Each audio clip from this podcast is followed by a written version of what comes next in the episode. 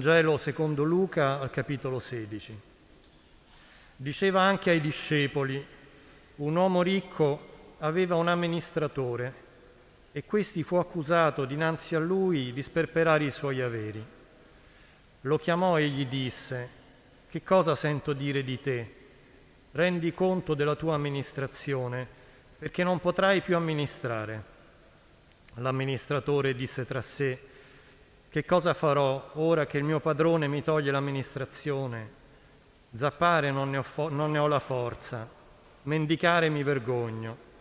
So io che cosa farò perché quando sarò stato allontanato dall'amministrazione ci sia qualcuno che mi accolga in casa sua.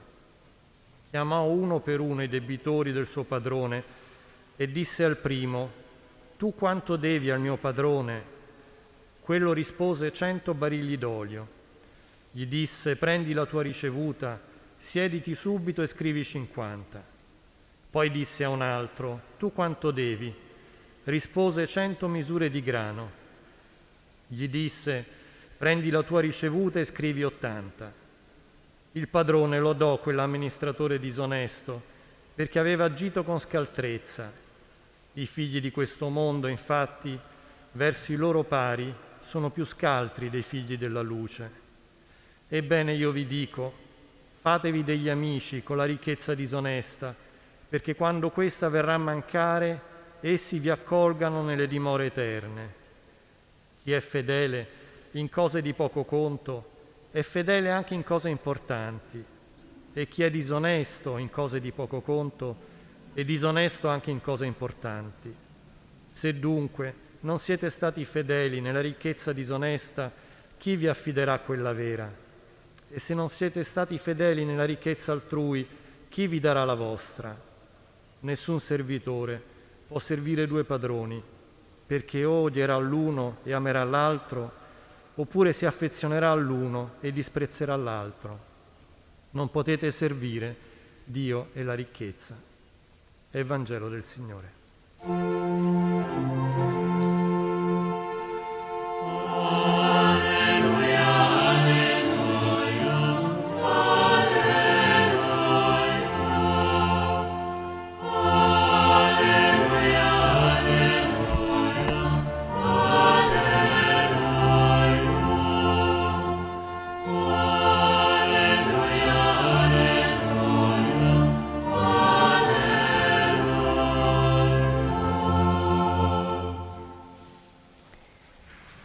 Cari fratelli, care sorelle, lasciatemi dire innanzitutto con quale gioia sono qui in mezzo a voi a condividere questa preghiera e a fare esperienza forte della presenza del nostro Signore in mezzo a noi, come sempre accade quando due o tre sono uniti nel suo nome. Voglia il Signore benedire l'ascolto della sua parola.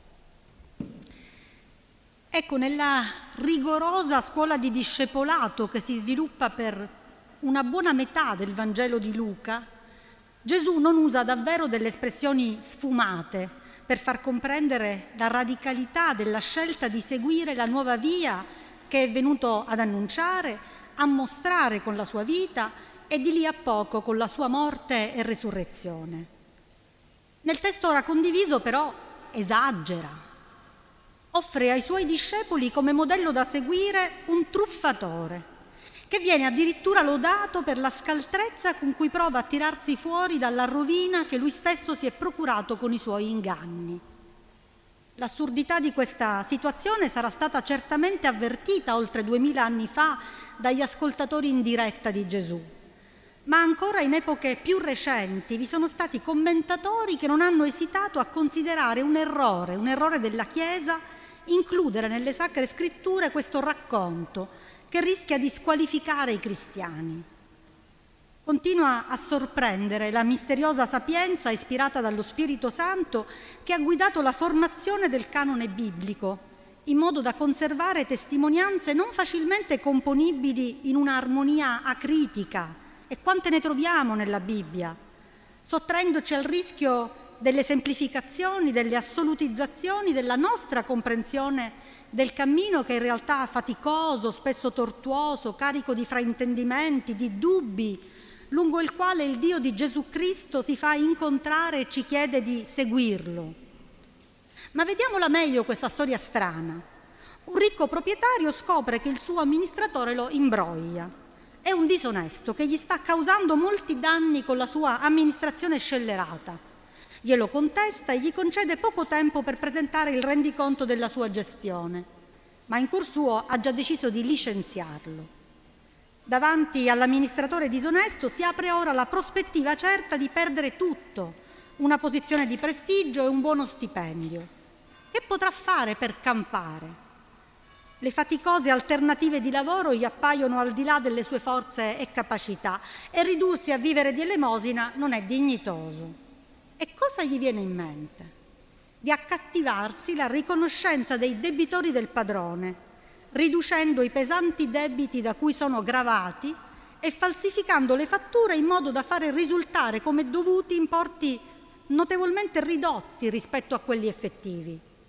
Gli affittuari o i clienti beneficiati, pensa, lo avrebbero sicuramente ripagato, garantendogli di non doversi preoccupare in futuro del necessario per vivere. Ecco, ci mancava solo l'incitamento alla logica clientelare che conosciamo ai noi tanto bene, la logica dello scambio dei favori nella quale si rimane avvolti in reti di influenze sulle quali prosperano poteri ingiusti. E quel che è peggio sentiamo Gesù rammaricarsi che i discepoli, i figli della luce, non riescano a mostrarsi altrettanto svegli e scaltri nelle scelte fondamentali della vita. A ben vedere, però, diversamente da quello che accade nelle relazioni clientelari, il nostro uomo non è più nella condizione, con i favori che rende, di tenersi i favoriti avvolti in una relazione di potere questi potrebbero bene ora avvantaggiarsi del favore ricevuto e non dare nulla in cambio. L'amministratore licenziato non ha infatti più alcun potere. Con l'ultimo atto di amministrazione di un patrimonio che non è suo, in fondo il nostro uomo sta puntando tutto sulla ricerca di una nuova relazione che salva, scommettendo sulla possibilità di ricevere liberamente accoglienza, da parte di persone sino ad allora gravate da pesi difficili da sopportare, la cui sorte sta per cambiare.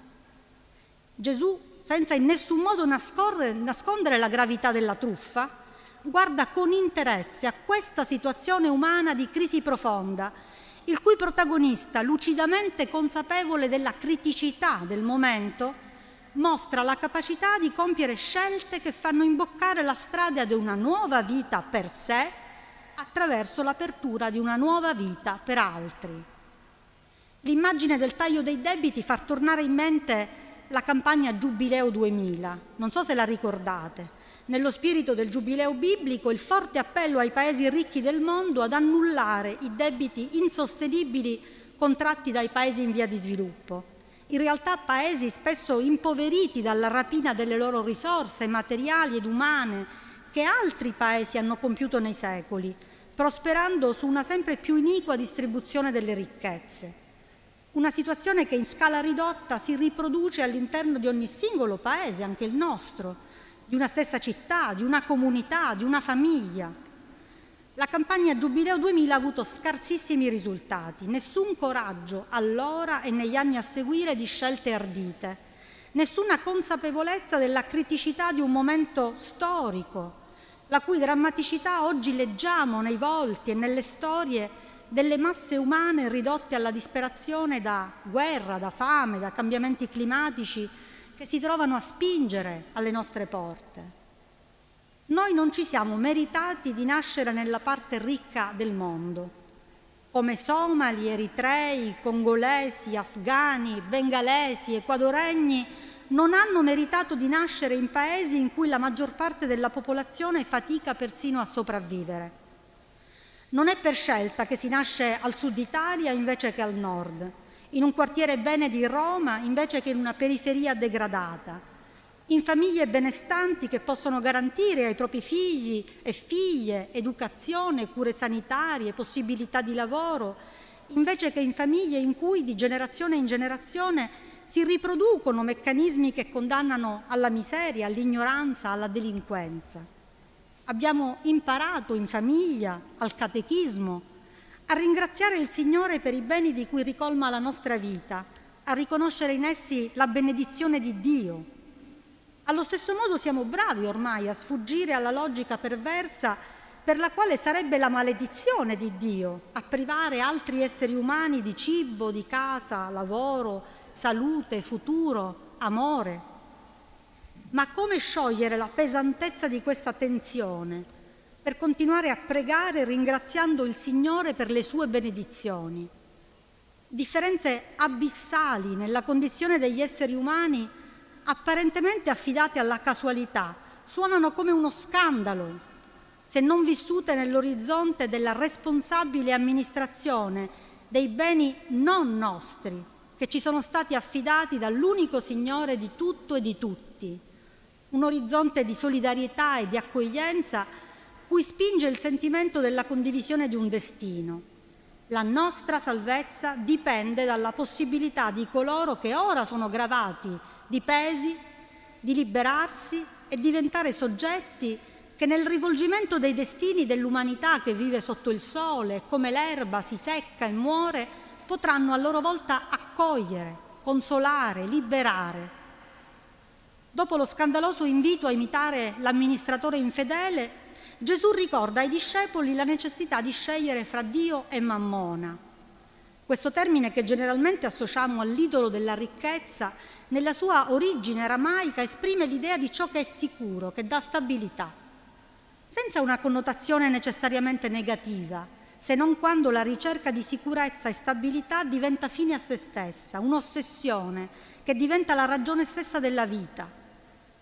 Quando il nostro amministratore perde la stabilità riposta nel possesso distorto di beni non suoi e così sperimenta dolorosamente che tutto quello che possedeva era in realtà precario, eccolo trovare nuova vita nella possibilità di una relazione finalmente libera con altri esseri umani.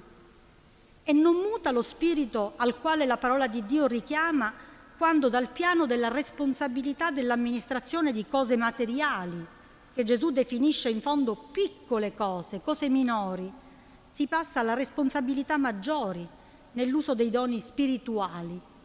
Pensiamo a quanto pesa l'esercizio di un dono spirituale usato per legare invece che per sciogliere, per liberare, alleggerire le persone con cui si entra in relazione. Il Signore ci chiama dunque, fratelli e sorelle, a mettere in gioco le nostre sicurezze come condizione per essere fedeli nel poco come nel molto, nella ricchezza piccola o grande che ci troviamo ad amministrare, in vista di ciò che non si guasta, di ciò che non si perde.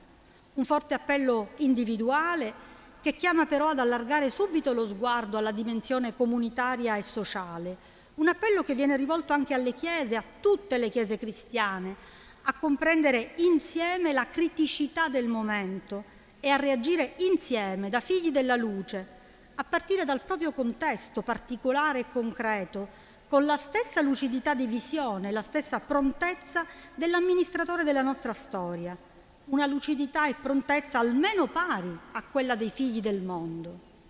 E a farlo in spirito di solidarietà ed uguaglianza, nella condivisione delle risorse, quello al quale l'Apostolo Paolo si appella con forza nel promuovere la colletta nella comunità di Corinto, dicendo l'abbondanza degli uni supplisce all'indigenza degli altri, affinché un giorno la loro abbondanza possa supplire all'indigenza dei primi.